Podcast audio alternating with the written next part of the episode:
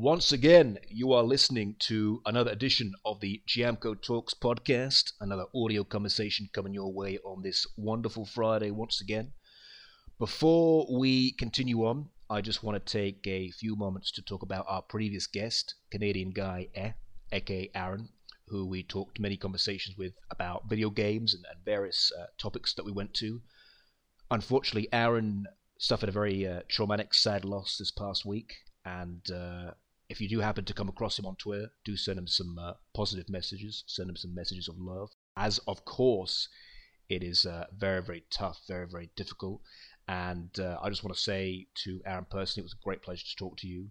Uh, do stay strong, look after each other. Of course, my condolences to you and your wife, as I mentioned uh, on social media. And uh, I really hope that this is a storm you can navigate your way through and get through to the other side. Of course, you never forget, but hopefully you get to a point where you're able to live uh, positively, happily, and also with your family as well. On to the podcast. We're talking to Game Bro Corey, and it's coming up right here, right now. The following is an SWC collection production. Jamco Talks. Jamco Talks.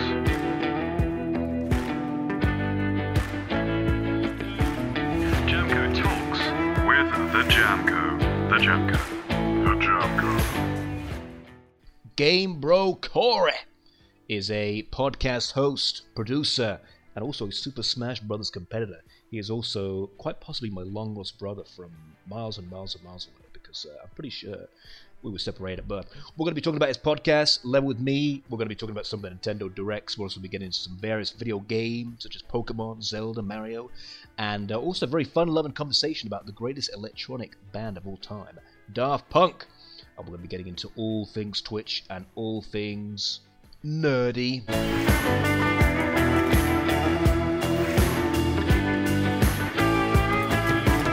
It's another Friday.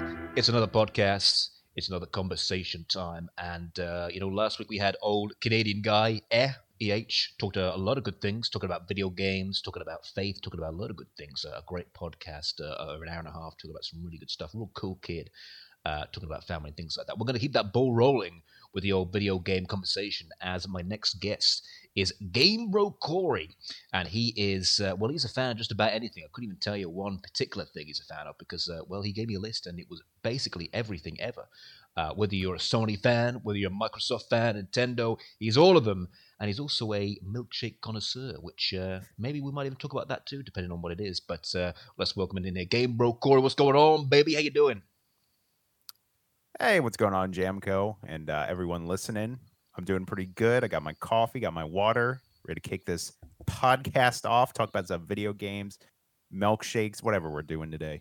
I'm excited. that I'm is the proper- to be here. That's the proper uh, way, you know, across the pond. You're ready with your coffee in America, and I'm ready in uh, the UK with my tea. We couldn't have done it any better than that. But yeah, man, I, I'm happy you reached out, hit me up. I think you contacted me on Twitch, probably when I was doing a live stream or something. Yeah, I was just trolling you on Twitch like I do with quite a lot of people, to be honest with you.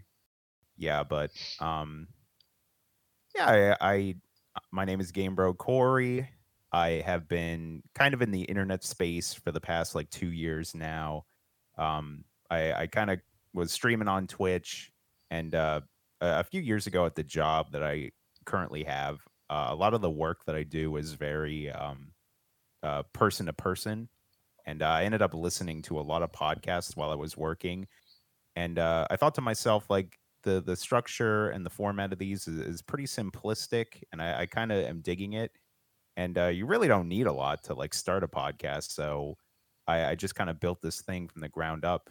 My podcast is called level with me and uh, i initially did the like first year just by myself and i was just grabbing like my friends i would change it up every week and we cover you know video game news like the most happening things and uh, what's going on. And and like you said, I I pretty much go across the whole board. I, I don't stick with one kind of thing. I like to see all aspects of video games Hmm. in terms of Microsoft, Sony, Nintendo, but also just like the creation, like looking at what these studios are doing, any controversies going on.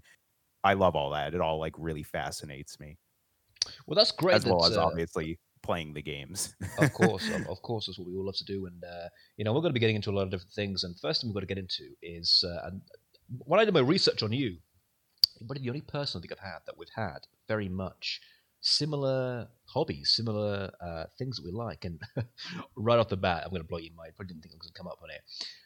Now available on Disney Plus, American Dragon. You remember American Dragon? Come on now. Oh man, yeah, that's funny you bring that up, dude. I was just scrolling on Instagram the other day, and I was like, I showed it to my girlfriend. I'm like, Megan, look, American Dragon, and she's like, Oh shit, and I'm like, Yeah, we gotta get to watching this again. I love that show, dude. It's it's interesting how this Disney Plus thing is going because, of course, with any streaming service, you need to make sure you're providing new content all the time, as it's going to get uh, particularly old. And you know, if you, I mean, I guess we're kind of similar age, so I think we're kind of around that Disney Channel kind of uh, American Dragon, Recess, Lloyd in Space kind of stuff that came Yep, up around yep. that time. And you know that is where you channel in on because I know they're obviously going to do the Marvel, the Star Wars, and all the Disney films that make them famous. But that is where I think a lot of kids. There's always like that 30 year uh, structure, I think they call it, where whatever you were as a kid comes back when you're an adult because it, it sort of follows you through life. So that's something that would be coming on, and you know, there's a that's kind of you know one of of you know shows like man, you know, give me give me the rest of them. I mean, you know, Lloyd and Space, man, that was a great show. Also, that was a, a really fun show that I liked as well. That would be cool. I think a lot of these actually could do with some uh, some good remakes as well because especially you know some of the ones we've done aren't really like they don't need a necessarily a time frame. It doesn't need to be redone. It can be still with the same issues. And um, I don't know if you kn- knew about this, um, but they were going to remake uh, Lizzie McGuire on. Uh, not that I watched Lizzie McGuire. I mean, a, a friend told me about Lizzie McGuire, but whatever. Uh, and they were going to remake it, and I think they'd done one episode, and pretty much there was obviously some some issues between the people who are the producers of Disney and also the producers editors. And it basically got cancelled because they had this idea them being uh, the producers of doing like a, a bit more of an adulty type show kind of showing the whole single mother thing. Whereas okay, okay. Disney basically wanted to do the whole no, we're keeping it family friendly, and I know the the director left, and then they were kind of had this idea, okay, we'll stick us on Hulu then, because I think there was a previous show that had got that when it was something that was a bit more adult uh, based, and then Disney's cut the cord off it, and uh, it, it's not happening. So that's also a, a thing is, that's going to be difficult, I think, with a lot of providers as well, because you know when you talk about progression, you talk about all these things in society and all those things there are certain companies where, when it comes to kids stuff, you know, some stuff that makes sense, some stuff that isn't. Disney will never touch off that line. They will keep it squeaky clean as they possibly can because, well, I guess the brand's so PG, you can't go out of that. Whereas you can think of issues that, you know, should be progressed or should be shown to, to kids, regardless of, of, of the debate. So, um, you, you know, there's there's a lot of great shows we can go off that, that can go off, off to Disney Plus, but I think uh, you know that's the, that's one that I'm going to be uh, certainly checking out. So before we move on, um, what I would like you to do, Corey, is I want you to sing me the American Dragon theme song. Uh oh boy. Let let me get my vocal cords ready. He's cool. He's young. Oh, I, I don't remember it all the way. He's the the son. He's the chosen American one. dragon. Corey, The- I'm just I, you know, you know I don't really remember. Corey, I'm- I'm a fake fan. Oh my god. I'll tell you, Corey, though, I'll give you credit. You should want to get people to sing these songs. This, they don't do it, whereas at least you attempted it. So I'll give you an E for effort, pal. It's in my it's in my head, and it's like the words are ju- or the lyrics are just all jumbled. If I listened to it once, I would be like, "Oh, I got it. I could just start going right now." Yeah, yeah. It's just been a minute since I I actually watched that show. You know, I guess I got to catch up now and go back to Yeah. Disney Plus. you need to record. you need to record the uh, the the version of you singing it so I can hear it and, and Right, give you a right. judge. When you when I think about that show, how did that end? Because you know, in my mind, my phasey memory, he uh, he was a dragon, and then the girl he liked was a dragon slayer, and I'm pretty sure they got to a point where they both found out about each other's. Didn't Jake Long knew that she was a dragon slayer, but she didn't know that he was a dragon. But she found out like towards the end. But my point is like, how did that whole thing end? Because I, I I don't remember like what the ending was of the show. Well, I don't know if you remember this, but like halfway through that show, they like changed the art style. I don't know if it, it just went to like a different studio or something like that.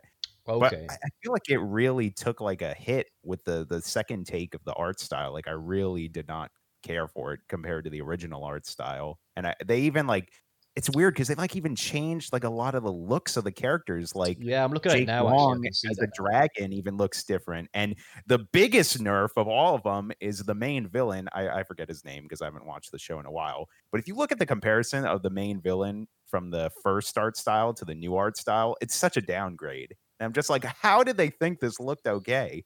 He looks just like some dude who threw on a bunch of like Halloween props compared to like this actual menacing bad guy with these like red eyes and he's got like more my- mystery to him. I don't know. That's what I thought at least. Yeah, again, I'm, I'm, I'm, I'm, something in my mind tells me someone lost their memory or something. Is that kind of has a contribute towards the end? I don't know. Anyway, we're, we're talking way too much about the American Dragon. Some people are probably like, "What the hell are you talking about? What's the American Dragon?" anyway, moving on. So, you being introduced to certain video games, you're talking about Super Smash Brothers being a, a competitor to sort of those kind of uh, those kind of things. I know Super Smash Brothers has become like a flipping was was huge. It's it's it's taken off and, and things like that. What do you think about the the Super Smash Brothers that we now have on the Switch and the the sort of the, the characters because they obviously have that, that that DLC kind of thing where it's who's the next character to be in Super Smash Brothers, almost like as a as an extra character. And I think obviously people rate it based upon who are the new characters that are going to be putting in with the games that are already released. And I can't remember what all of them that are new, but I'm pretty sure one was a Splatoon character and then an Animal Crossing villager, and they've kind of not really liked this uh, this set of new characters. What, what's your opinion on that? You like them? Do you not like them? Uh, I I dig it. I always fall for the hype whenever Nintendo goes out there and they're like, "Oh, make sure you watch into this next direct. You know, we're gonna have something to reveal for Smash." Wink, wink, nudge, nudge. I'm always like, "Oh, I'm all on board." Mm. I I really don't care who they reveal. I just I just love the whole like environment of all the characters and the the hype of them coming out and uh, just like you know learning the character, seeing their moves, seeing how to counter them with like my main character and stuff like that. I I love all the aspects about it. I might just I might not care for the pick of the character. Like most recently, they did uh, Pyra and Mythra from uh, Xenoblade Chronicles 2 Yeah. which I played a little bit of that game and it's pretty good. I, I don't hate Xenoblade, but the characters they didn't the new characters they didn't do anything for me. I was like, oh, it's cool they're there, but I, I'm not a huge fan of those characters. Yeah. Whatever. Well, the previous guest that I mentioned at the beginning of the top of the show was the uh, previous um, previous Canadian guy, and we kind of had a little bit of a, an in depth on uh, the recent Nintendo Direct, talking about all the uh, the stuff that got announced. Of course, people weren't a big fan of it because it was um, Splatoon, Mario Golf, Miitopia, which I was quite happy with. You know, Miitopia, Plants and Zombies, Outer Worlds, those kind of things like that. They were thinking that there would be something to do with uh, possibly a, a different. Uh, and of Breath of the Wild 2 and, and things like that. What did you think of the uh, Nintendo Direct? Uh, were you a fan of it? Were you not a fan of it? Thumbs in the middle? What did you think? I would say it was definitely more of a middle type of direct. Um, definitely right off the bat, like I I did get to watch the whole event live, and I was obviously like in the honeymoon phase, like, oh yeah, that was amazing. Oh, I was so hyped for all these games here, there, whatever. But then like looking back on it and like reading what more people were talking about, I kind of was like, yeah, this was a very like middle of the roads. I, I feel like Nintendo was really missing this big like pinnacle game, whether it be Breath of the Wild 2 or even like something about Metroid Prime 4. Um, Splatoon 3, I think, looks really cool. Uh, but I don't think a lot of people consider that a big like Nintendo proper game like a Zelda or a Metroid or even whatever's going on with the next Mario game. Well, yeah, that too. And, and I think what saved it is the Pokemon announcements, where we got Oh, yes. the Legends Arceus, the Diamond and Pearl remakes, and uh, I feel like I'm missing one. What am I missing? They showed off more Pokemon Snap, the new Pokemon. That's the- Snap. that's the one, comes out very Snap. soon. Yeah, yeah, that's the one. So that probably saved it in uh, in that and the the the Legends game, which has a little bit of an RPG kind of open world thing going on. Of course, Diamond and Pearl, which was uh, I think Game Boy Advance SP, I think around about that time, and of Yep, course Snap yep. from the Nintendo 64, which uh, was a, a real good one. So that kind of saved it as well. What um when you saw the, which I'm guessing you did saw the Pokemon uh, announcement, some of those ones. Of course, this year being the 25th anniversary of, of, of Pokemon, or the 30th actually of, of Pokemon. What's your um, what's your sort of opinion on the new games, especially with the the because the ironic thing about the the Legends game, you know, everybody likes a remake, so they're a big fan. But a lot of people are, very critical of it, which is ironic since you know Damn Thing hasn't even come out yet. About well, you know, it's it's all you're doing is you're just throwing a Pokeball around, and it's it's uh, it's it's it needs more to it, and it's it less to the imagination, and and those kind of comments. Um, well, I will say first of all, for the overall announcements, I, I do agree with you. I think the Pokemon, uh, it wasn't a direct; it's whatever their presentation is called. I think those were all really good announcements. Um, I did play Diamond and Pearl when it initially came out on the DS, and I thought that game was pretty good. I'm not too crazy about the remake. I don't really love how the the models look in the overworld. I think the overworld itself looks really beautiful. It kind of reminds me a little bit of uh, Link's Awakening, the remake that Yeah, they did yeah, in yeah. 2019. Uh, but I, I don't I don't necessarily think I need to go back to Diamond and Pearl. I'm glad they did remake it, but that's not my thing. What is my thing though is I'm very excited about the new Pokemon Snap, and I'm very Mhm. excited about Pokemon Legends Arceus. I think that looks really cool. I think that is way more what fans wanted. You know, when Pokemon Sword and Shield came out, a lot of people were disappointed with the open world elements. A lot of people didn't think the game visually looked that great. And I think they're taking all that feedback and producing a much better product and definitely what fans want. And I I do think that there is going to be more to the game than just catching the Pokemon and, you know, battling them in this Pokemon Legends game. Obviously, they didn't show it. I think it's still like very early. I don't even know if they gave a release date. It's supposed to come out next year. I think they just said yeah, I think I think that yeah, 2022 is that one. So there's, there's no sort of definitive date for it. but but I do agree with like what you were saying. Like whereas that direct they didn't really have this big bombastic game. I think Pokemon Legends actually almost kind of is that like this big open world. Like a lot of money is being Hmm. put into this game, making it very big, and I'm very excited for that game. there's not much more on it, so you know people can't sort of jump the gun because there could be anything in it where it could be kind of, I guess, well, really Pokemon Go for the Switch, you know, capitalizing on that audience there to, to make that work. So that's a possibility, but again, not much, uh, not much on it.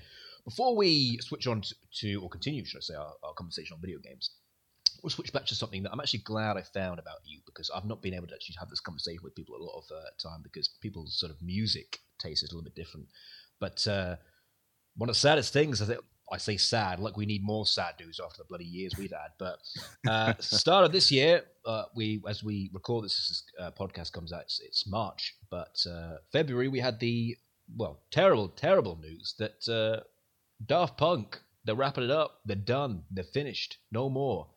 And uh, as as you are as well, I'm a huge, huge uh, Daft Punk fan. It's uh, it's it's quite sad. And that video, that epilogue, Oh, was actually quite sad as well. It was kind of like, man, you see like two buddies who have been making music, who've been through probably you know so much in terms of years, and you know that kind of there's this you know I, I'm a sucker for a good story, you know, in anything, whether it be movies, TVs, uh, and, and even music, and you and you see you see them walking in that desert and then what and you can it's that clever god i love it that that clever as he's slowing down he's it's not drastically it's just slowly over time and you know the other guy comes and and, and, the perfect video with no talking at all you know that's that just goes to tell you people you know you can still make you know that kind of video presentation without talking and that look of you know i'm done you know it's over and then he he obviously walks off into the desert,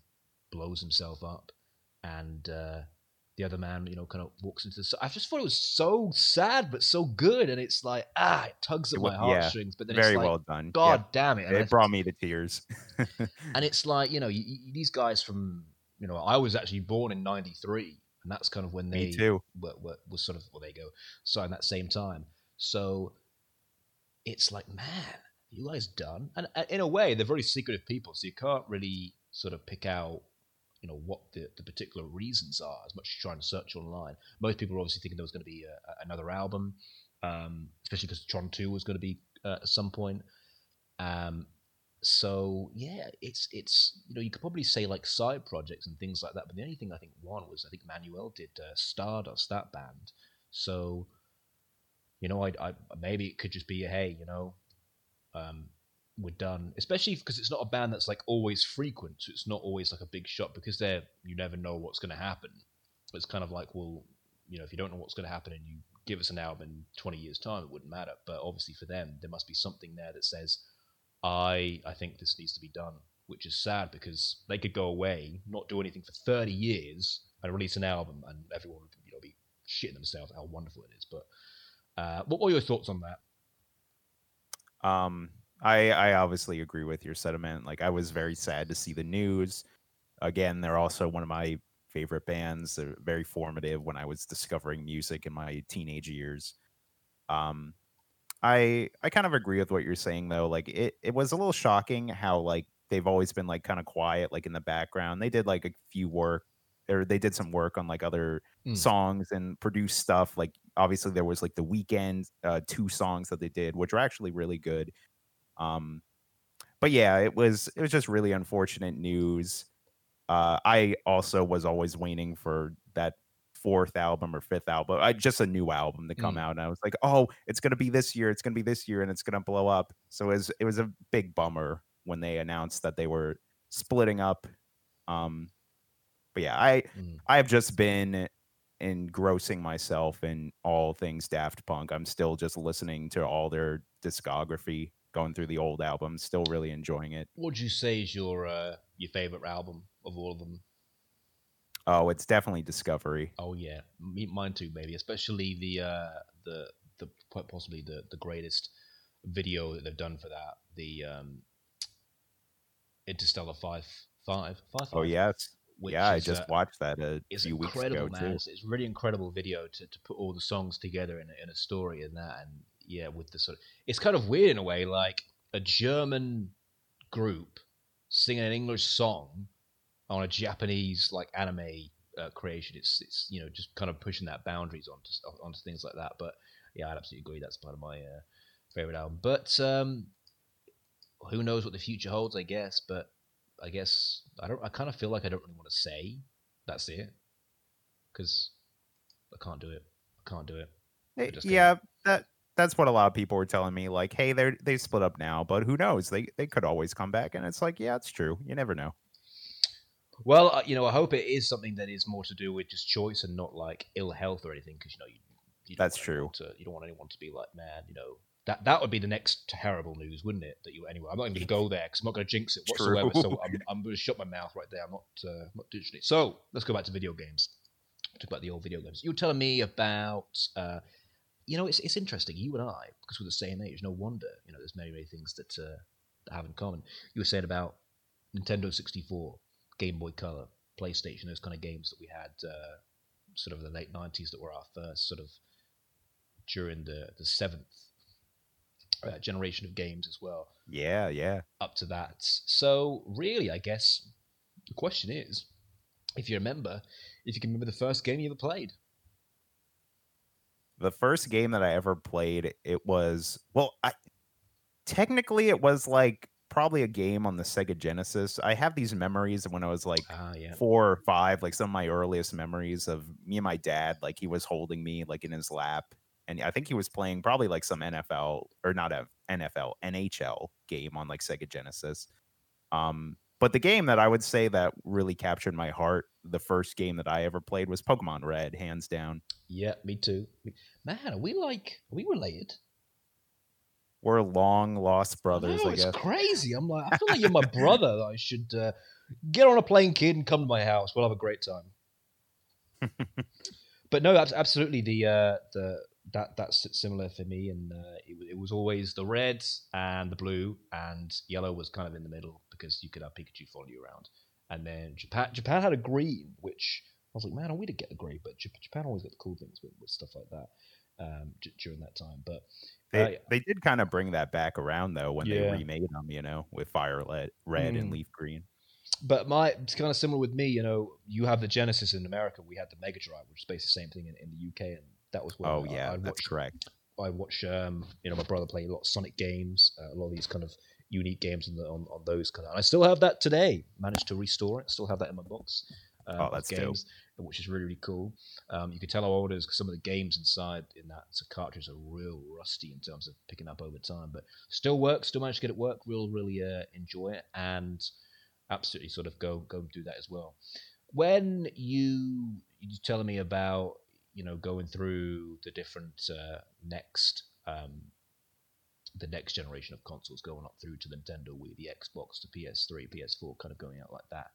You were saying about your particular love for Yu-Gi-Oh, which Yeah. is actually something that we actually have a difference on that one, which I've never actually been uh, a, a big thing about. Part, you know, I was, I think when back in the UK, I mean, I, I think I used to watch it just because it came on after Pokemon, like the TV show, and I never, I remember it used to be such a drawn-out show with the cards and the, the, the characters come at it and they battle each other. I remember like you know a, a, a battle scene would like be stretched over like five flipping episodes and be like, oh my god, just beat him already. So it kind of was followed after the, the Pokemon thing, and it's it's it's interesting because when I was at school.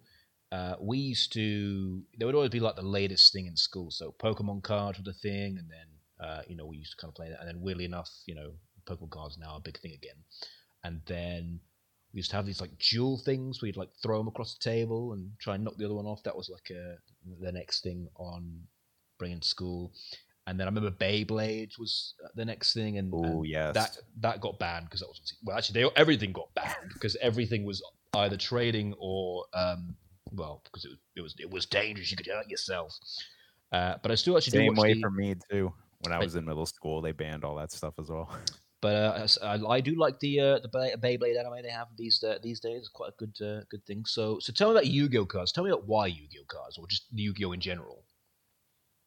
I I mean I kind of agree with what you're saying. It it just because it like naturally fell right after Pokemon. I I feel like I ended up just watching a lot of it. And I remember like a bunch of my friends were like getting into it, and this was like right when the game was first coming out, the original like Yugi and Kaiba structure deck, and the the first uh, pack Legend of Blue Eyes.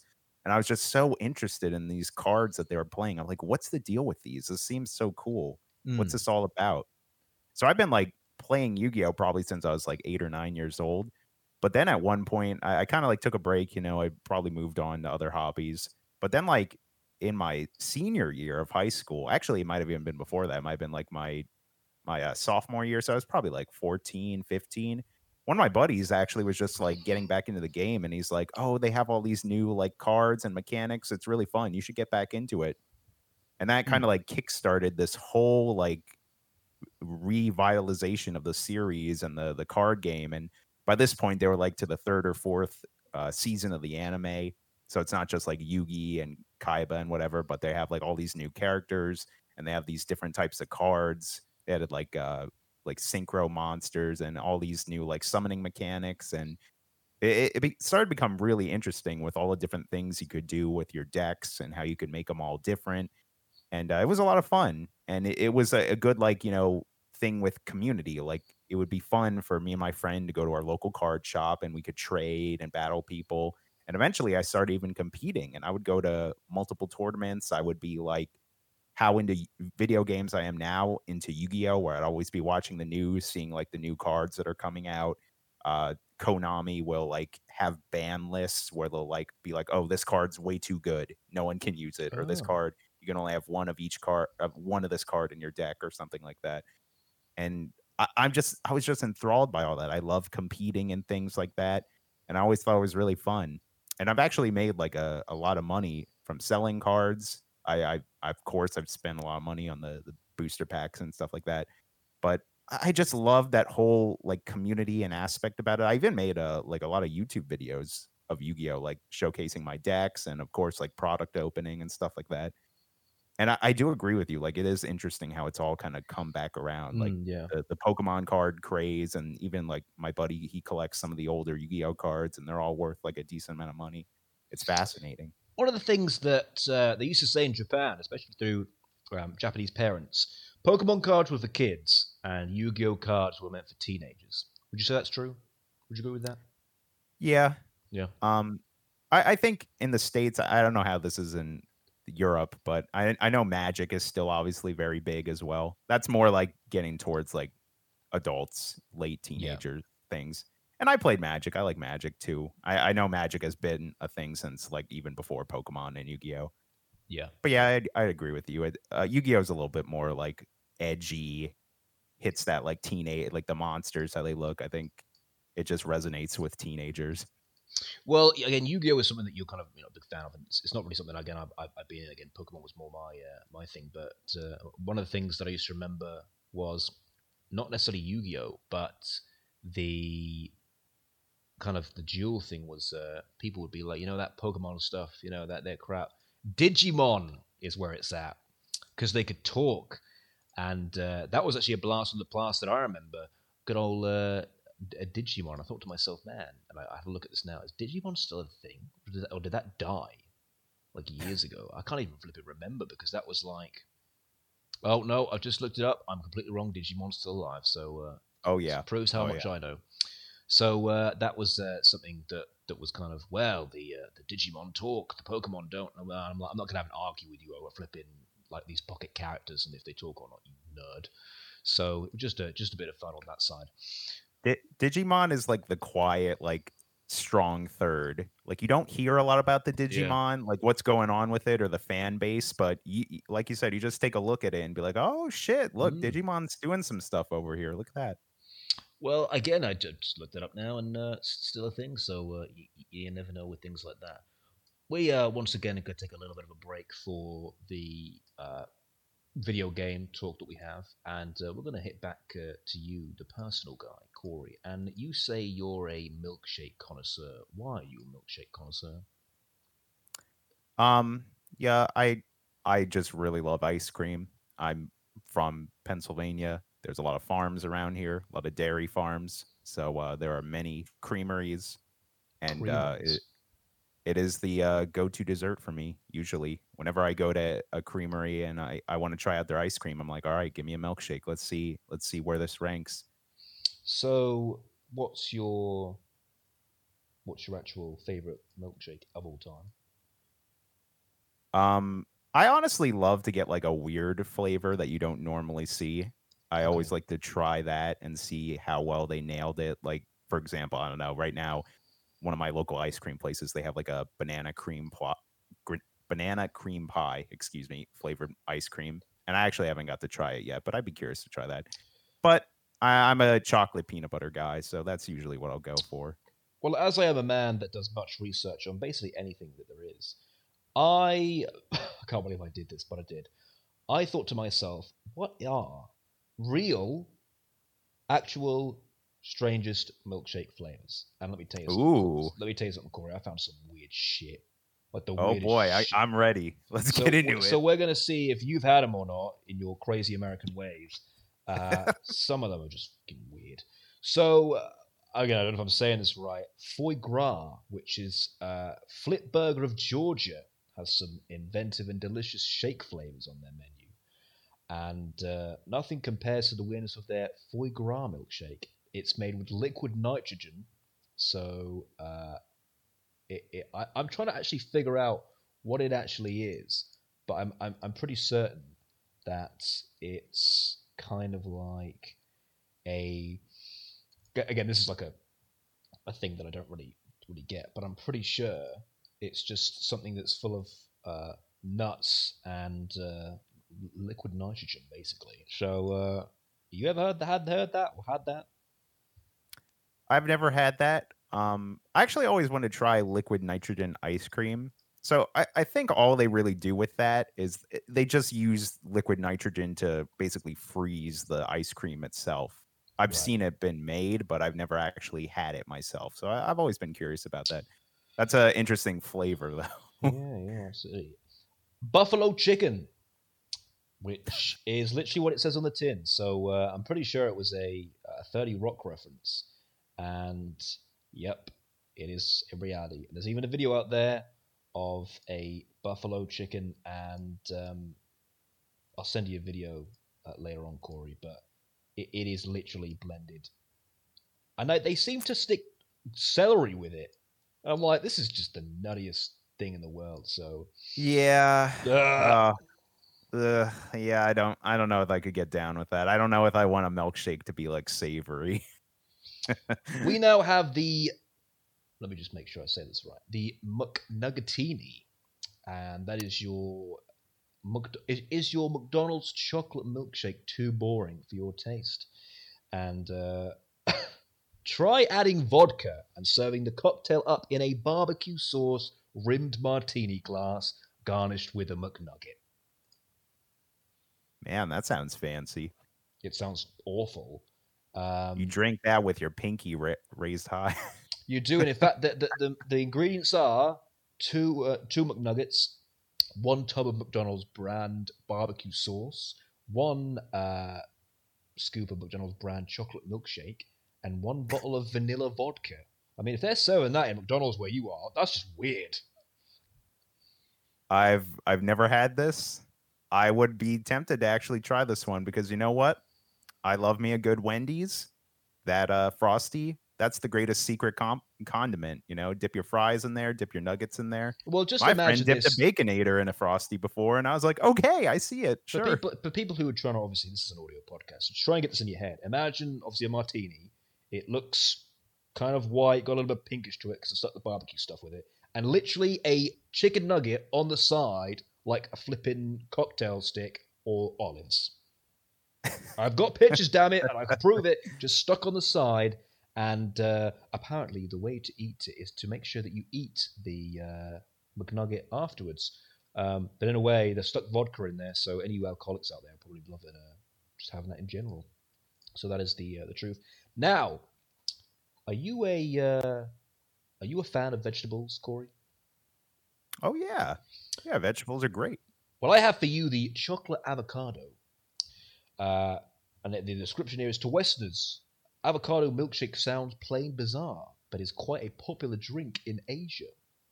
Uh, so it's got the cool, rich, creamy flavor of avocado, and it uh, has a little bit of, of, of chocolate into it. So basically, pretty much what, what it is chocolate in there, avocado. You know, I don't know. I think um, it, it- it's something that started in Singapore. So any of you kids went to uh, in there. So it's got a little bit of uh, soy milk, got a little bit of, uh, of course, the chocolate, the avocado as well. Got a little bit, but apparently it tastes very salty. Oh. Mm, so a salty milkshake. I was just about to say that this actually might be the most like common one because I've actually heard many people who use avocado as like a natural fat for like desserts. I actually was just in the store the other day and I saw avocado ice cream. Like they put it somehow in the base of the ice cream, and I heard it enhances like the richness with the natural fats in avocado. Yeah, so yeah. But besides the salty, the salty part is the part that makes me go, I don't know if I want to drink that. But you, you had me going for a while where it's like, yeah, I'd probably try this. I bet it's real good. Yeah, well, it's, it's certainly on there. Um, now we have caramel popcorn. Oh, Ooh, I'm a big popcorn guy, so Oh, I'm so- excited. popcorn filled milkshake. Uh, it look it looks weird um, because the actual sort of the texture in, in the look of it, it's got a little bit of like an orangey thing going on. So it kind of looks like some weird stuff. But it uh sweet and salty, uh, smooth and soft. I feel like I'm trying to sell you these uh, milkshakes, Corey. You know, it'd be, it'd be a great milkshake seller to you, especially for the weird recipes. You, So, you don't uh, have to say a lot to sell me a milkshake. But uh, Is there ice cream in it? Yes. ideally it's uh, one of the healthiest options on uh, on the list and i think that's due to the uh, well actually i'm going to be honest i don't actually know why they say it's the most healthiest because caramel popcorn yeah i know about that but anyway here's a weird one for you that uh, that's got three we've got three things in it so sweet potato candied Okay. cashew and bourbon so these three flavors work as a Thanksgiving side dish. Uh, it's a, a popular treat at Chef Thomas Dunklin's B&O American Brasserie in Baltimore. You can thank me for the uh, for, for the hint there, Baltimore. Um, Oh, The recipe is um, it's got like a weird yellowy texture to it, so it kind of looks like um, that's like a gloopy egg white thing. Cream, milk, one sweet potato, twelve egg yolks, one cup of sugar, uh, a quarter cup of bourbon, and vanilla bean. Then you whack one whole cashew in it, and uh, some heavy cream. So imagine that in your in your head, some some bourbon whiskey, cashew nuts, and sweet potato. What do you think about that? You know, you go for that? Maybe go for that. Yeah. I I would. Yeah, that sounds pretty good actually. I like me a good uh, sweet potato casserole. So, yeah, this would probably be up my alley too. I feel like I sh- I've not really connected on something that kind of makes you go ugh. So I feel like I need to to, to, to raise up a little. bit. Maybe maybe this one will. Maple bacon. Slater's 50-50 is a small burger chain in Southern California. Uh, they got a 50-50 burger made from half ground beef and half bacon.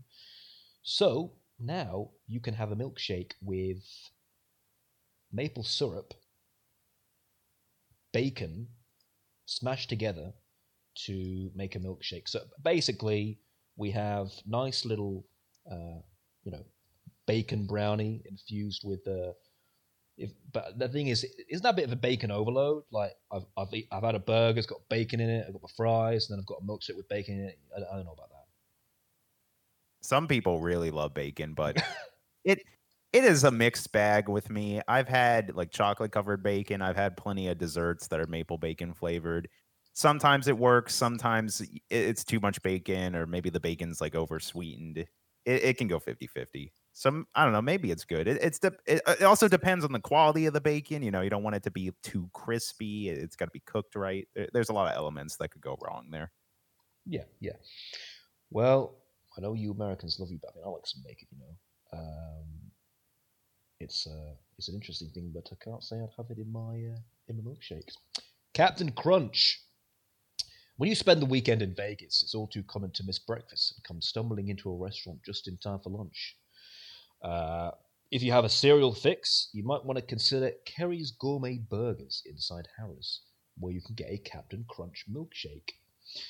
Um, I've got the, uh, the, the the image here, which again I will uh, send you. So it's basically crunched up Captain Crunch cereal with cream on top, while they put Captain Crunch cereal literally put um, on this.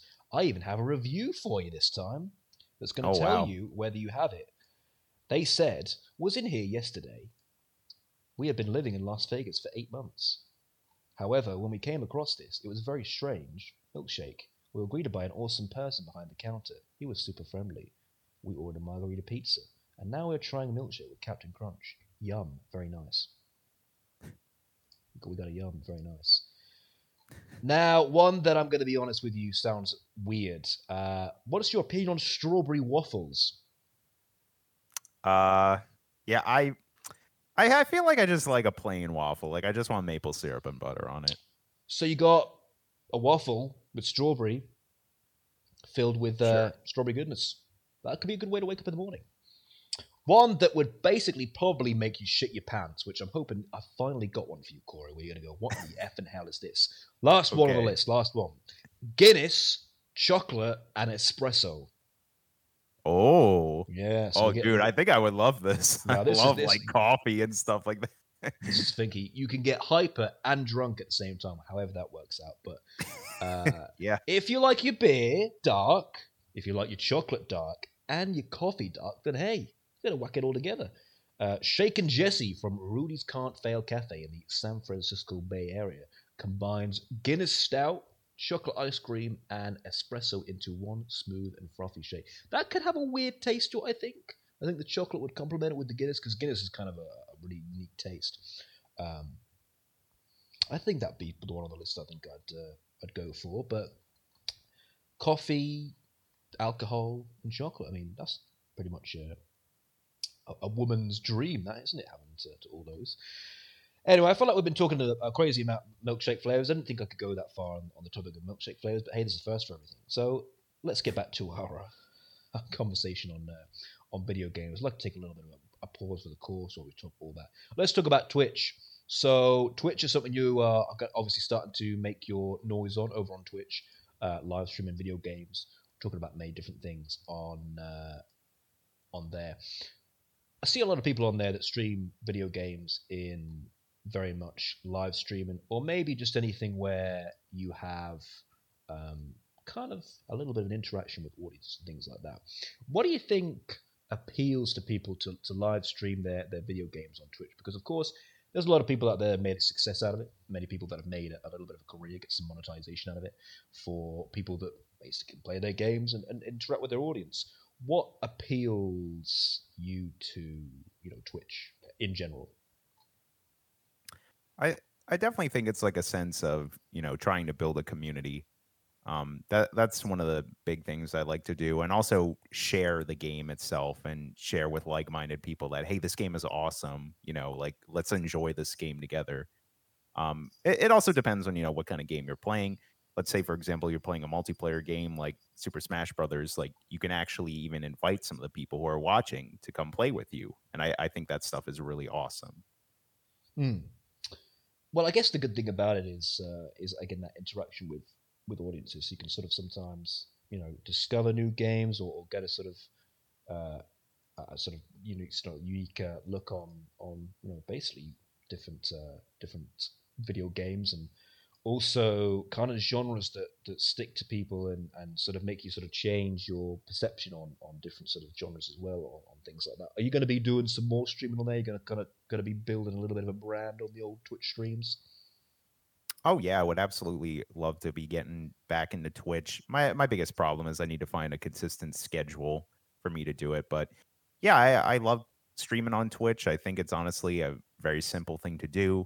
The the biggest thing is kind of quote unquote being on, you know, making sure that interaction is, you know, good and there and you can provide some sort of good feedback while also playing the game and playing the game effic- uh, effectively, excuse me. Um, but yeah, I'm very much forward to looking to stream some more on Twitch and play some new games, old games, whatever. I got like a 110 games. I think I was telling you before. yeah, yeah. Well, again, it will. Uh, we'll obviously look to see how uh, how that goes on on the old Twitcheroo and and see sort of things like that. You've given me a list of games that you've kind of into, and you know, made different. So obviously, I'm not going to go through every single one because goddamn, we'd be here for like three, four hours talking about everything. And uh, I think we bore the listeners to death on on things like that. With the different. Uh, you know, companies out there. We've got Sony, we've got the Microsoft, we've got the Nintendo, we've got different things on, on that side of the, of the fence they all have their own uniqueness and they have their own uh, sort of pros and cons on different things. You know, Nintendo, I, feel like does quite well in you know doing that family friendly sort of game, but also being quite fun to, to play with. Uh, Microsoft trying to kind of push that that whole uniqueness of the Xbox, and then of course Sony, which is obviously a, a big juggernaut in, in things like that. Why do you think there are people out there that are more loyal to some companies than others as a as a gamer? Um, honestly, it might have just been like the environment that they grew up in, or maybe they are just really, really, really passionate about that company in particular. Like, I don't know, maybe there was just a moment in their life where the game maybe helped them through something or just really like stuck with them. Like, oh, I, I love this moment in Halo 3 when this thing happened. Like, I don't know, it just resonated with me, or yeah, I it, I would have to assume it's something like that, or maybe they just enjoy like the whole environment and like design of the systems because obviously each of the different consoles have their own like unique user interface and different like systems going on in there. Hmm. Um, the the way that I look at it is the reason I'm so like multiversed and all these different uh the gaming platforms like Nintendo, Microsoft, Sony is I, I, just love all aspects of video games. I obviously look at all video games as artwork, and I like to always give the developers their merit in whatever they did with their mm. work. So I always like to find value in any game, even if people will always be like, "Oh, this game's crap. Like, why would you ever play that game?" I'd still like to look at it and be like, "Well, you got to realize that there were people who tried to make this the best they could." Or maybe yeah. even sometimes you can look at it the other way around and be like, okay, let's actually really break this game down and talk about how all these mistakes that happened and how this could have been done better. I feel like you've seen a little bit of that with uh, Cyberpunk 2077. Yeah. Well, let's get into those kind of uh, those games because one of the things we alluded to earlier was when we were talking about the Pokemon Arceus game. We were talking about, by the way, if it's called Arceus, and I've been saying it wrong this whole time, I'm going to look right moron, but I've said it worse. We talk about these kind of games, and people come out with their suggestions. They come out with their criticisms. Man, this game is crap. This, before it's even come out. And one of the conversations I had with the Canadian guy had the last show we were talking about do you believe that gamers are more critical now due to maybe just you know, expectation being higher, graphics, all those kind of things, or maybe being a fan for a, for a while. So, what's your take on that? Do you think gamers are more critical than they were, say, maybe 10, 15 years ago? Oh, I, I definitely think gamers are more critical. Um, I, I I think it's just necessarily looking at how the whole like video games environment is. There are so many good games out there that how can't you just compare them to other games? I mean, look at something like Fortnite. I don't play Fortnite, but that game is getting so much good support and the game itself like looks really well and runs really well like and it's free to play like it's hard to not compare that to you know cyberpunk 2077 that's been in development for so long has also had a lot of money like pumped into it it, it really makes you question like how is this like how did this fail like how did this happen you know Hmm. I guess to a degree, you know, you, you, get to a point that expectation, of course, you know, goes round in, in difficult. And one of the discussions we had with the with the previous guest was, you know, how difficult it must be as a gaming creator because you're kind of Oh, stuck, in the, you're stuck in the middle of the fans want to give you you want to give the fans what they want because you probably are a fan before you became a creator. So you you want um, you want this kind of fans to be happy, but then you also want to make sure that um, you know you kind of kind of give them what they want and also please them but then also there are certain things you've got to do in terms of the the, the head brass who kind of want you to do a particular way and a different way and you kind of obviously you're going to do what you're told rather than you know go against it and make your life misery for giving what the fans want. A lot of the times you can give them what they want and then if the game tanks then you get crap from the ga- the gamers for, for saying that the game's crap and then you get crap from the the, the, the head brass for telling you to, what you should have done and you did it and it didn't go well. So you kind of like you, you kind of you can't do what you want, you do what you should do. But then sometimes when you do what you should do, it gets ruined and you just can't win. So you're always going to be in like a catch twenty two situation all the time because it's, you can it's never very get that. so you know that's always something that, that is always going to be something that, that to go there. Um, with with that being said, in terms of the creation, let's we're going to head on to uh, the podcast that you do. That's kind of one of the reasons we're uh, we're talking here today. I just realised, man, we've been talking for fifty minutes. We've been. Uh, I didn't. Where did that time go, Corey? Where did that time go? I know it's nice and smooth. Yeah, I feel like we are like secretly, you know, related here, and I think that's why we've been getting on. So if you ever, uh, you want to, you know, a best friend, you know, come, come, come see me because I'll be your best friend. I'll be your best friend for as long as you want me to be. Uh, let's talk about the Level with Me podcast. Tell me about the Level with Me podcast. Tell me the kind of things you talk about on uh, on the podcast. Level with Me podcast. Uh, we talk about all the newest and latest video game news. We also cover, you know, like new movies and series coming to Netflix and all the streaming platforms. Mostly like, you know, nerdy and geek related, like comic book stuff or sci fi, anything that I guess kind of just interests me and I, I want to talk about. We also like anime and things of that nature. Uh, my co host, uh, his name is Mike, and his uh, YouTube or internet persona is the Collector's Vault he's way more still into like Pokemon and Yu-Gi-Oh collecting. So we we will occasionally talk about that every once in a while. But yeah, it's just it's mostly trying to get to the what's going ons of the the new video game stuff coming out there. I I think that's quite interesting, and I always like to put my opinion out there and you know t- discuss Mike with Mike about that kind of stuff. I I think that's really interesting. So one of the things that uh, I, I think is is something that that goes through with the podcast, of course, we're talking podcast right now, is of course creating things that, that obviously resonate with your fans, but then also you know not going too uh, too crazy with, with, with what it is. You obviously talking to your, your co-host Mike and, and going on about things with video games, movies. You said to me that you most importantly talk about meatball pizza. now this is where you and I are gonna have a fight because uh, meatball pizza should not exist. And let me tell you why it shouldn't exist. there ain't nothing wrong with a deep pan with you know many different uh, many different you know meats on there, vegetables, cool things like that. But I feel like with a pizza, a meatball pizza, we've just stuck the meatballs on the pizza. We haven't you know we haven't merged it in. We haven't you know wined and dined the meatballs to meet the pizza like a, a wonderful romance. And I feel like the, the meatballs are just thrown in there. You know, you grab someone and say, "Hey, throw these meatballs uh, in here." So uh, you should be ashamed of yourself for liking meatball pizza. Just saying. Um, as much as I'd like to agree with you, I'm just saying that with the Level With Me podcast, our instead of the phrase drink the Kool-Aid, so to say, we go with the eat the meatball pizza, you know? Eat the So- meatball pizza. Not we're not saying necessarily that it's our favorite topping on pizza, but that's if you come to the Level With Me podcast, that's what that's what you get. You get meatball pizza, you know. You got to eat that. That's just part of the it's like our little cult thing, you know. There's also a backstory about it. It's like an inside joke. Personally, your, I wouldn't get meatball pizzas as my favorite topping, but what's your uh, what's your favorite pizza? What's your favorite pizza topping? I feel like most of the time I'll just go plain. I just enjoy the cheese and the Oh, sauce. don't be that guy. I'm gonna go with the plain. Uh, if I'd have to pick though, I don't know. I, I like pepperoni. Maybe olives. Olives are pretty good. Okay. Is, is that that's as best you're gonna give me? Olive pizza.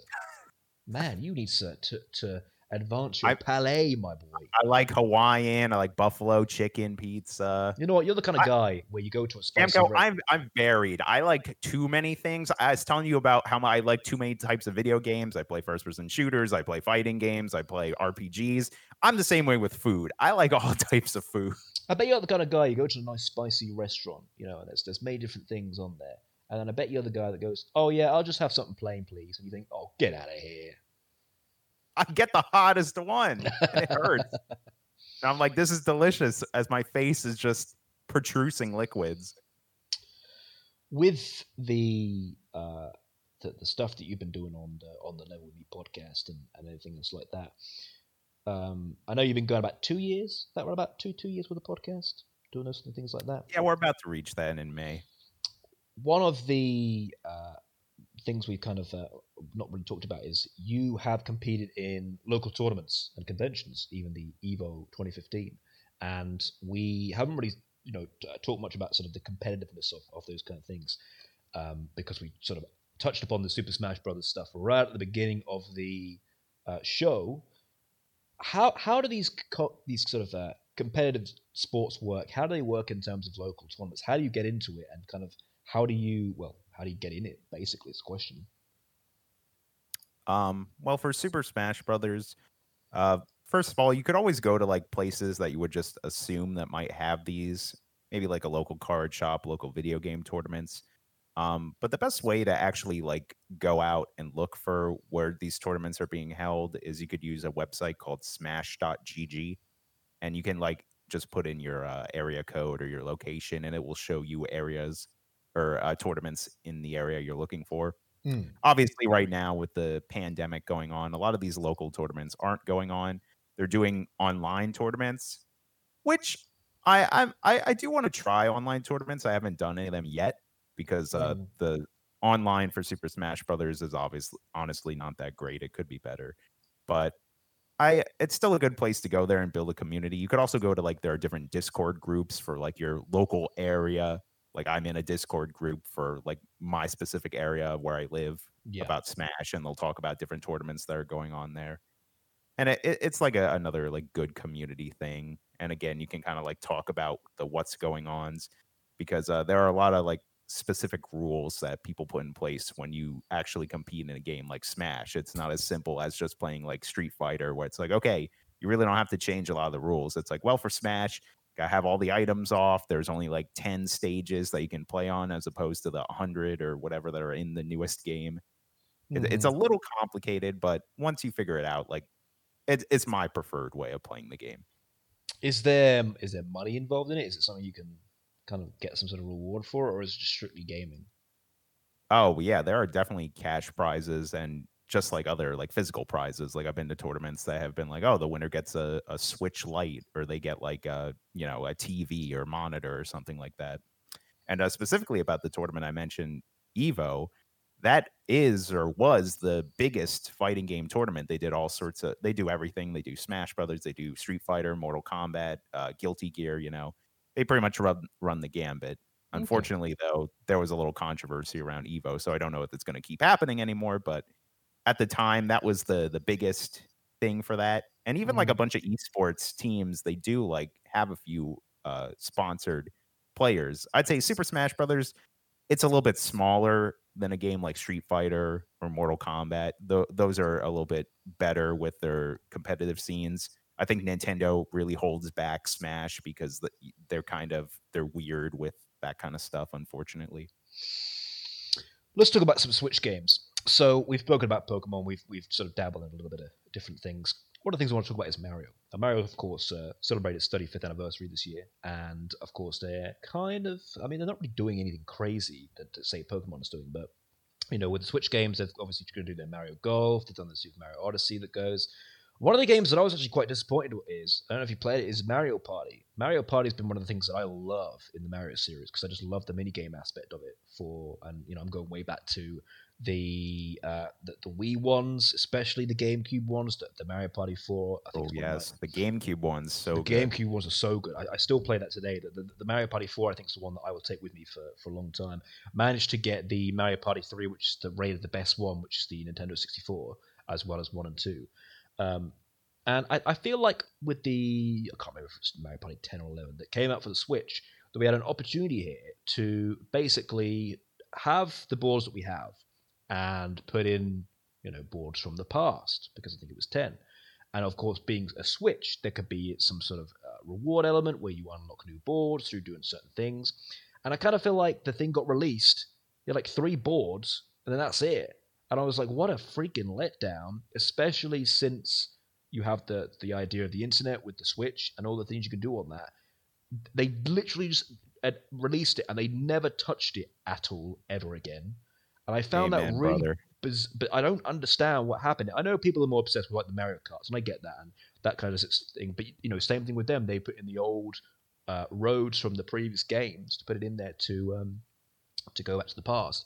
But it, it was it was it's a weird release because it it just lacked obviously has its own mini story. And, and I, I remember, I don't know why I've got this in my head, but I remember you talk to a character and they they almost like throw a hint in there that more boards are coming. But again, that was released what maybe a year, two years ago now, and nothing still. I think it was 2018. So, well, I guess get your opinion on that. It's just I don't I don't really know what to to say about it because it just seems as if someone released it and then forgot about it. So first off, I do want to say that I think it was Super Mario Party is the one on the Switch. Right. Yeah, they had a great opportunity here to like revitalize the franchise and almost reboot it. I don't know if you remember, but the previous two Mario Party games, 10 and 9, they had this weird mechanic where they put all the characters inside this like car and the car would just drive around like a very linear board. Oh yeah, everyone, everyone, hated that. Yeah. That was a horrible fucking idea. Mm, I don't know why stars, they thought that was yeah, okay. Yeah because I, I remember you'd it, it, usually some of course, of course Mario Party isn't really strategic because you know sometimes it can just all go in in one turn. But I always remember it was like, well, really, you could just like get all the mini stars right at the end of the board and you've won, and then you just get fucked with the damn people stealing. And it was like, yeah, I I, I see exactly. And um, I, again, like what I was saying, I think Nintendo did realize that oh, players don't like this. So with the version on the Switch, Super Mario Party, they kind of wanted to make it more like a traditional Mario game. But yeah, they really, I, I don't know why they dropped the ball on this because I mm. 100% agree with you. If you look at the support for games like Breath of the Wild, even had this big like DLC pack, and Smash has two big DLC packs. Like, why didn't they support Super Mario Party because yeah, there mm. are only like four boards in the whole game.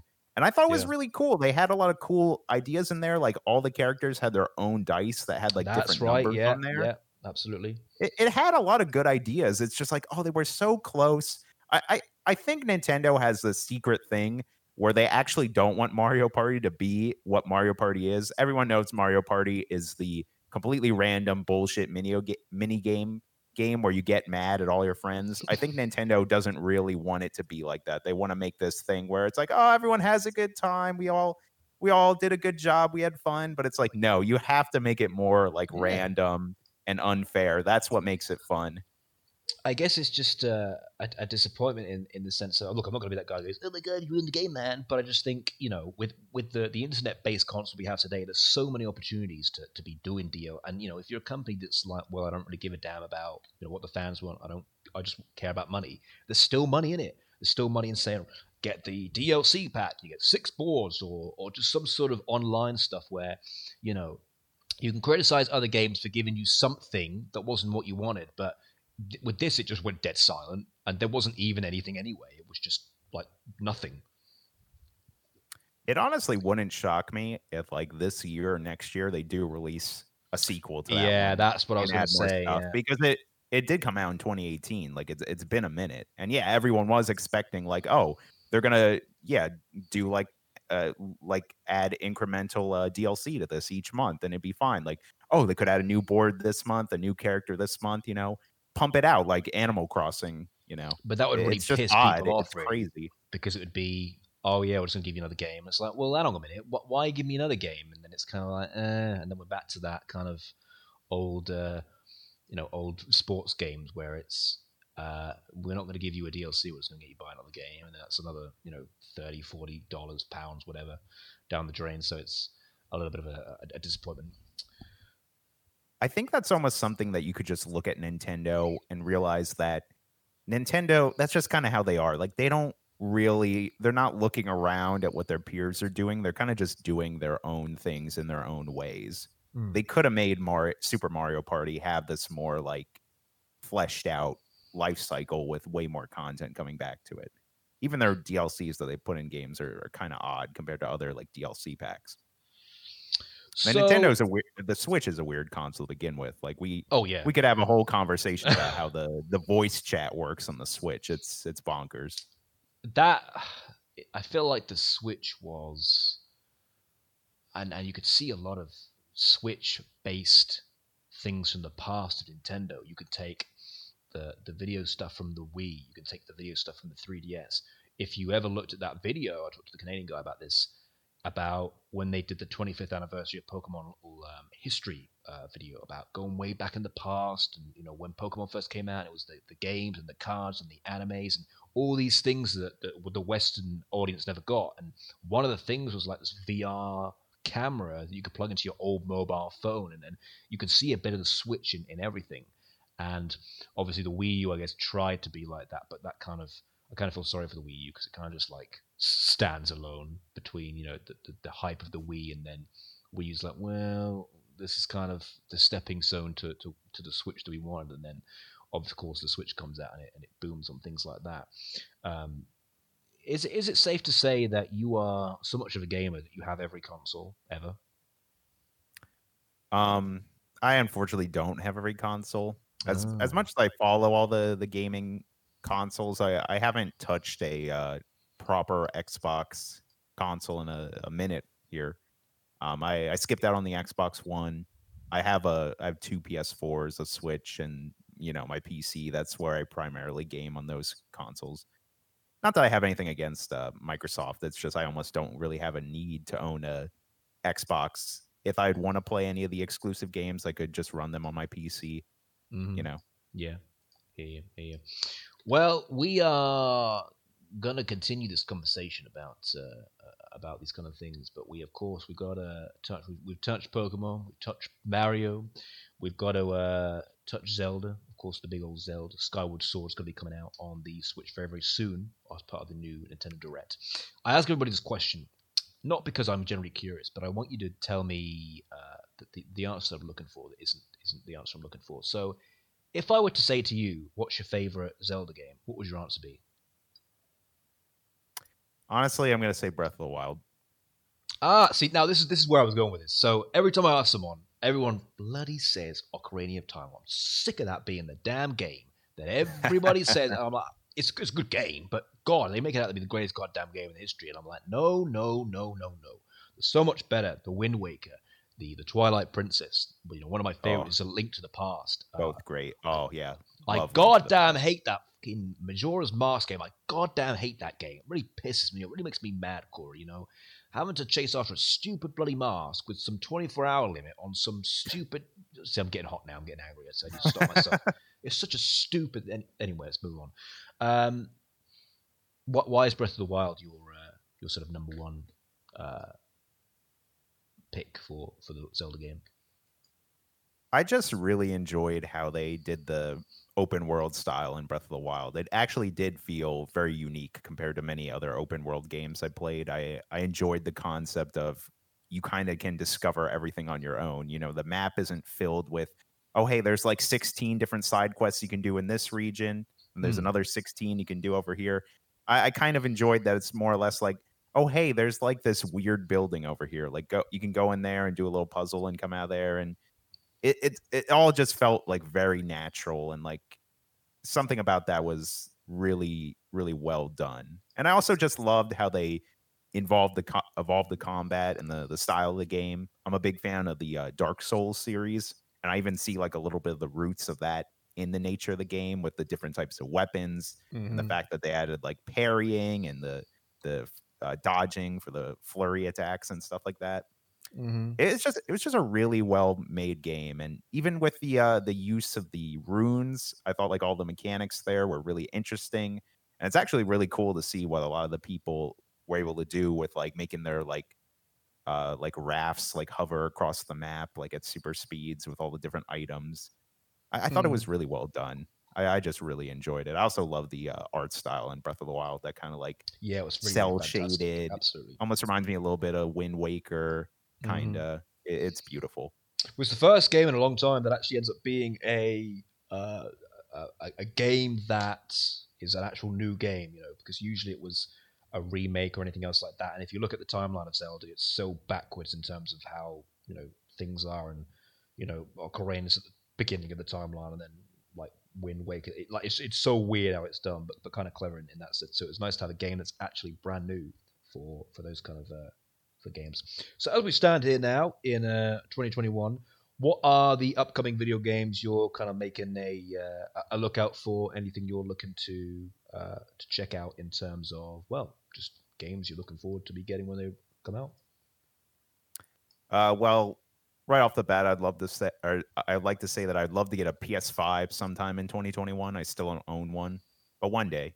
Mm-hmm. Um, but besides that, uh, for the Switch, you know, we have a lot of bangers coming out this year. Uh, this month, we have Monster Hunter Rise, which I'm very much looking forward to. Uh, no More Heroes 3 coming out in August. Uh, same with the uh, the Skyward Sword remaster, whatever you want to call that. I'm looking forward to that. New Pokemon Snap, a lot of the like big Nintendo games. Yeah. And then there's a few things over on the uh, PlayStation. I'm trying to remember. I, I should have just looked at my phone. I have a list. I'm excited for the new Resident Evil. Um, I'll probably play that on the PS5 though, so I don't know if I'll be getting to that this year. But you know, pretty much whatever like the big game is, I'm at least gonna like glance and eye at it and be like, huh, maybe I should play that. Mm. Okay, sounds cool. There's uh, there's a lot of unique. I mean, the the announcement of sort of games obviously slowed down because of course pandemic and things like that. We've heard that uh, many many times.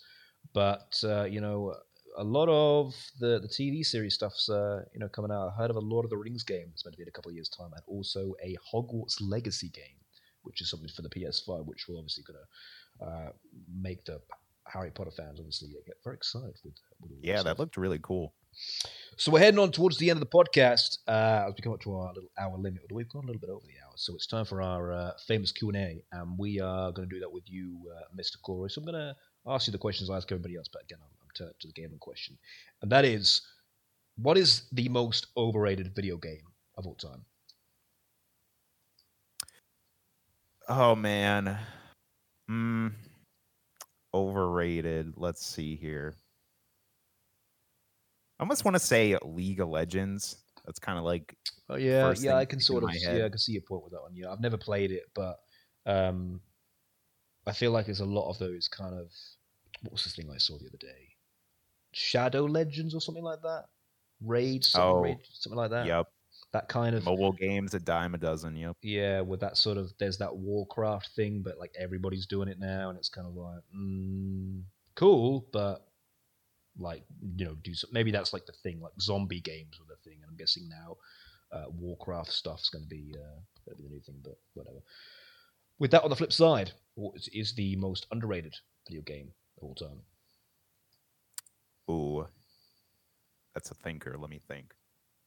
Something that I actually really love that I feel like no one talked that much about is a game way back in the day. It was only on the Xbox 360, and I believe you could play it on PC as well. It's called Shadowrun, and uh, this game, it it kind of had like CS:GO elements of like a buy menu, but uh, the the shooting it was a first person shooter, and the shooting in it kind of felt like a Halo, like it was that more arcadey, like it had like more about like precision shooting rather than like hit scan or something like that. and uh, it was actually pretty cool because you had like th- there was like different spells you can get. Like it was almost giving me like a Overwatch type vibe where you had like these different abilities that you could give your different characters, but you could actually pick them because it, it's not based on like a hero shooter. Hmm. Uh, and also something else that over or Shadowrun did before anyone else is it actually had crossplay. Believe it or not, you could play with uh, people who had it on. It was for uh, games with Windows Live at the time, but yeah, people on Xbox and people playing on PC could crossplay, which I thought was really cool. Oh, that sounds pretty good. I'll, I'll check that one out. I'm not, uh, not too familiar with it. Uh, now we've done that. It's time for our uh, three specific questions, life questions that are different to each person that I've chose specifically uh, for you. And uh, let's get straight into it. So, first question: What could you talk about for 45 minutes with absolutely no preparation? I mean, we we almost got to it with Well, milkshake. I was about to say we, we were doing it right Obvi- now. when we think about it. obviously, video games. It's there. Yu-Gi-Oh. You know, pretty much the stuff I listed. Smash, yeah. Nintendo, that kind of stuff. If you had admin privileges to your body, what would be the first things you would tweak? Ooh, uh, hmm. I, I definitely say adjust my sleep a little bit. I I feel like I could probably be using some more sleep, and maybe uh my productiveness. I guess I I feel like I could always be doing a little bit more, but sometimes it's really hard to like motivate Are myself. you are you the kind of guy that puts an alarm on and goes, hmm, I'll snooze for ten minutes, and then ten minutes come up and you go, hmm, I think I'll snooze for ten minutes more, and then it, it ends up being like twelve p.m. Uh, not necessarily. I I kind of just wake up and I'm like just awake. Uh, that's actually my girlfriend who does the multiple. yeah, maybe maybe it's the thing with women. I always see it. It's like, eh, I'm gonna put on a snooze. Eh, I'm gonna put on a snooze. I'm like, ban the snooze button and get up. Uh, yeah, yeah. For me, when I, when I get up, I'm I'll just I kind of determine what time it is. I'm like, ah, should I get up now? And it's like no, but usually I'm like I, I try to like get up somewhat early, so I'm like, okay, I can get some things done in the morning, or I could even just play video games for an hour, you know, whatever. We're going to get into a bit more of a, a unique of a societal, a societal, yeah, societal. We'll, we'll go with that word. Uh, question, and that is, what is a better alternative than prison? Oh, okay, that's interesting. the The first thing that I thought of is maybe some sort of like just community service or community work. So maybe Hmm. that's just you know picking trash up off the ground or like changing public trash cans. Mm-hmm. Um, I, I don't know, just like think maybe things like that, like just cleaning up the community, so to say. Like maybe it could even be like just washing like graffiti off walls or painting walls that have graffiti, or just like renovating like local parks or something like that. You know, I know that's a vague question. community work, I guess. It's a vague question because we have people from the likes of robbery to the freaking crazy psychotic serial killers kind of thing. So um, we're going to get into a weird debate here in terms of if prison is for punishment or is prison for rehabilitation. So, you know, that's the big question on on somewhere.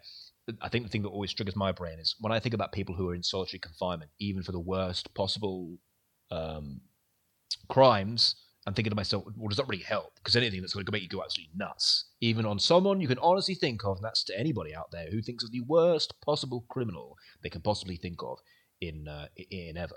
And I think if something like you know that a- a judge sentencing someone for a term in prison, so tw- 10, 15 years, then if the person can't get their life ra- right, they can be incarcerated for the remainder of their sentence. So, you know, currently, if a person gets, say, five years of probation instead of five years of prison, then messes up after four years, they have to serve five prison, five years of prison again.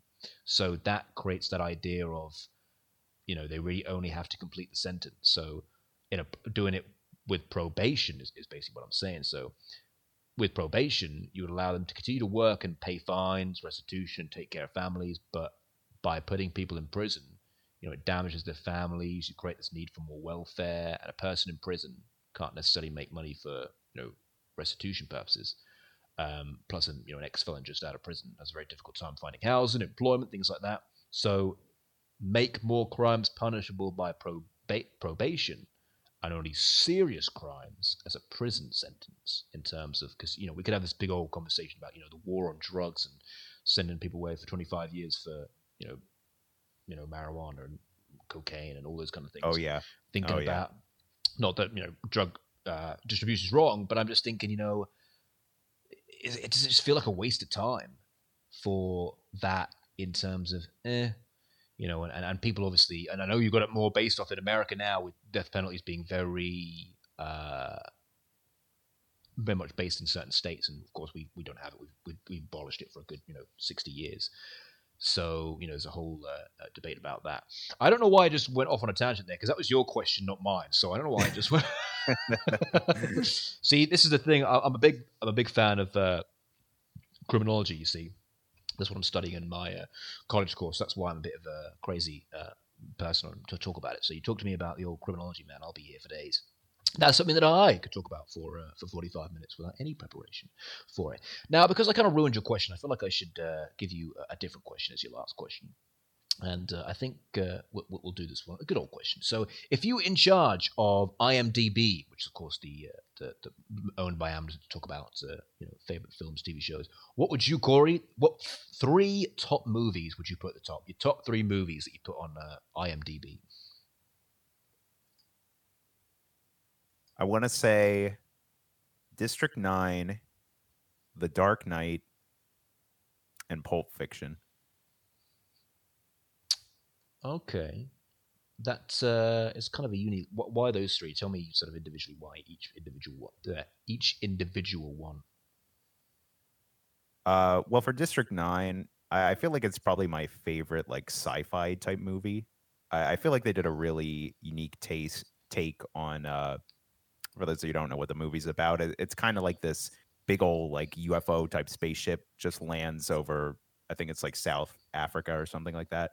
And basically these like alien species just kind of come out of there and they're almost like these big humanoid like roach type people. And they really don't mean us any harm. Like it's not like they're trying to evade invade this planet or anything. It's kind of just like, oh, their spaceship is actually just like stuck. They can't like get off of the planet. So they kind of just have to live here now and kind of like incorporate into society. Um, but it, it- it was just really cool how it was done. I like the cinematography as well as the story. It has a lot of cool like takes on like alien like technology and weaponry. It's really interesting to me. Uh, the character, the main character itself. This kind of gets into spoilers of the movie, but he he uh, basically gets like sprayed with this chemical and kind of transforms into one of these alien species and Mhm. uh it- it's kind of fascinating watching him like go through this process his like family doesn't even really know where he went so they're also trying to like hunt him down but he has to kind of like hide himself because his like not he's like his whole body is transforming into one of these uh creatures and it, it, it's really well done it's a lot of like uh practical effects too not that many uh special effects which i appreciate Well, um sorry, go on, continue. i was just going to talk about my, the other two movies Yeah, sorry, I- I- no, no, I, I cut you off there, so uh, do continue. It, I mean, it's mostly like the same kind of reasons though. Like for the Dark Knight, same thing. Like I love the story of the movie as well as like all the actors did a great job. The cinematography, the the soundtrack. I Mhm. personally, that's probably one of my favorite like superhero movies. I I, I would say I like the Marvel films overall more than DC films, but Mhm. I, I just really liked the the Dark Knight and that whole like Dark Knight trilogy. I thought that was really well done.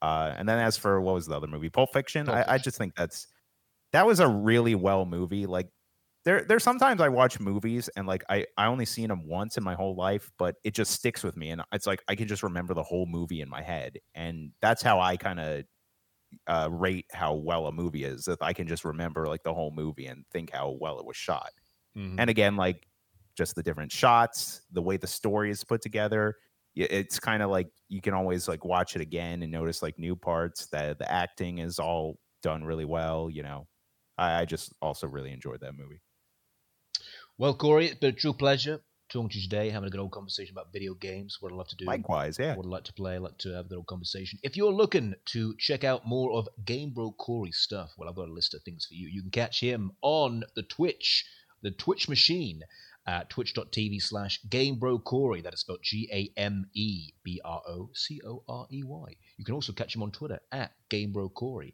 You can also catch him on YouTube, where he does go by a slightly different name, but that's from the uh, the old YouTube uh, ones, which is. Uh, I did have it here, now I've lost it. Well, that's good, isn't it? That's a good start. Uh, Corey, C O R E Y S L A Y R 13. And very, very lastly, you can catch him on Instagram at uh, Game Bro Corey once again. I mean, I think I've just put you over uh, big time, Corey. I think I've said everything. You got a you got a Tinder you want to throw out there as well? I have a girlfriend. I'm Oh, probably gonna yeah, yeah. her very soon, so no. uh, you can also check out the Level With Me podcast, which is uh, something that him, uh, Corey, and his friend uh, Mike. Is it Mike? yep, it's Mike. Mike. Uh, for some reason, I had the name uh, Sean in my head for some reason, but maybe because I know too many Sean's. Uh, Level With Me podcast is available on Apple Podcasts. It's also available on Listen Notes, and it's also available on Google Podcasts as well. Is there anything else you'd like to promote since I uh, just basically listed off your biography, Corey? No, I think you pretty much nailed it. You got you got them all. All right, well, that is the end of the podcast. Uh, Game Bro Corey is going to be uh, heading on down the road. What are you going to be playing uh, as, as we as we come off this podcast? You're going to be playing a little bit of a uh, little bit of League of Legends, a little bit of uh, Arc Legends, Raid Legends, whatever the damn name the thing's called. Uh, I was probably gonna play some Roblox. Yeah. Oh, just keep it simple. Keep keep it simple. Well, from Game Bro Corey, from me, the Jamco, we're heading on down the road. We'll catch you next time, next week for another edition of the Jamco Talks podcast. But from me and Corey, it's stay safe and be good to one another. See you soon. Take it easy, guys. The FWZ Talk podcast is available on all streaming platforms, including Spotify, Apple, and Google Podcasts. Check out all things FWZ on the FWZ Collection channel.